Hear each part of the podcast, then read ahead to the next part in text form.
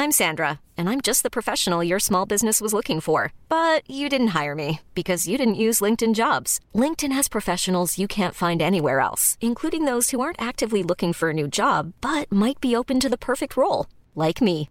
In a given month, over 70% of LinkedIn users don't visit other leading job sites. So if you're not looking on LinkedIn, you'll miss out on great candidates like Sandra. Start hiring professionals like a professional. Post your free job on linkedin.com/people today. Avevo detto che non avrei recensito tutte le uscite, bene o male ne avrei fatte poche, selezionate e tra queste che non avrei fatto, dicevo, Emma Marrone. Ho cambiato idea, eh, ho cambiato, insomma, ho ragionato un po' e mi sono detto, vabbè, ma eh, perché dire no a priori in generale? Eh, basta magari cambiare prospettiva, cambiare approccio a determinati brani, cercare di, di, capirli invece di magari attaccarli o dire ok non fa per me, faccio il podcast alla cazzo di cane, no.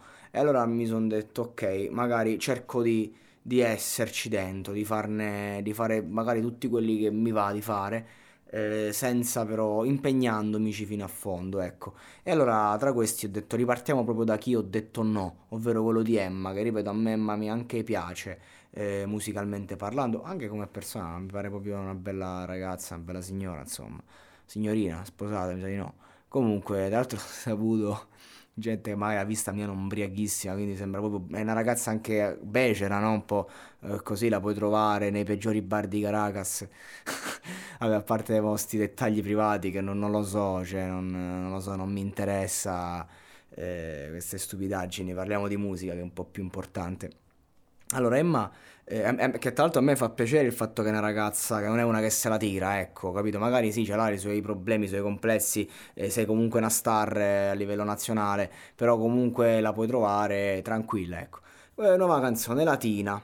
Eh, la canzone parla di... Cioè, descrive la persona come se fosse una canzone eh, passata alla radio, no? E quindi mi è piaciuta questa cosa perché eh, il monologato podcast per lo più racconta canzoni, cioè si occupa anche di attualità sociale, si occupa anche di divulgazione culturale, bene o male, però eh, per lo più lo fa attraverso canzoni.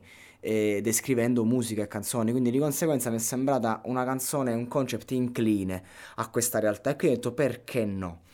Eh, la canzone è bella, mm, se la dobbiamo contestualizzare a livello pop, mm, ci sta, mi, mi, dà fastidio magari questo fatto che a un certo punto deve esplodere con eh, il, il, ritornello che si, si, eh, si raggruppa in una, in una parola e, e, o comunque in una frase con in sottofondo la classica ti parte insomma il bridge dance no? che, che te la chiude.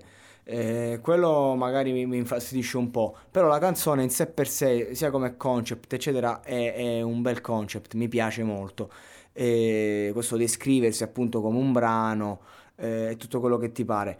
Eh, però devo dire che Emma Marrone sembra eh, che ogni testo glielo scriva Vasco Rossi.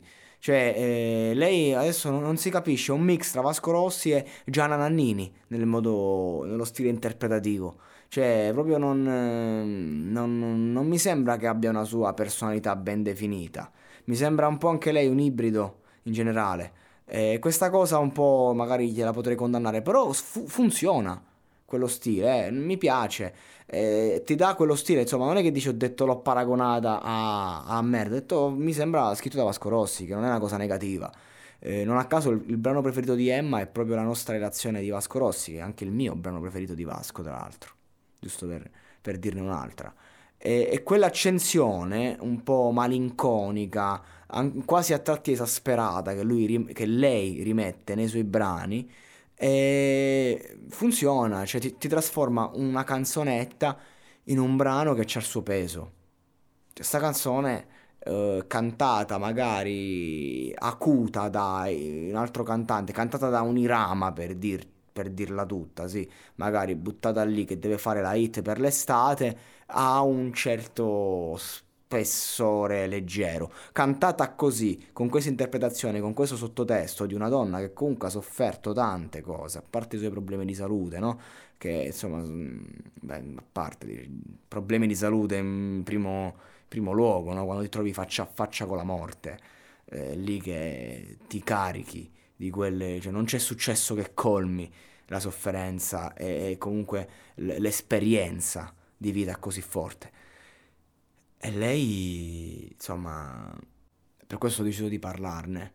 Questa canzone mm, non è male. Poteva essere male, invece no. Quindi bella per Emma, che è molto, sempre molto giovanile, molto fresca. Questa canzone tra l'altro è un singolo per rilanciare l'album, ho visto che è stata messa in coda nell'album, per, insomma immagino che vorrà fare un disco d'oro un platino, se non l'ha già fatto deve raggiungere, quindi aumenta a livello di stream, credo, credo sia così.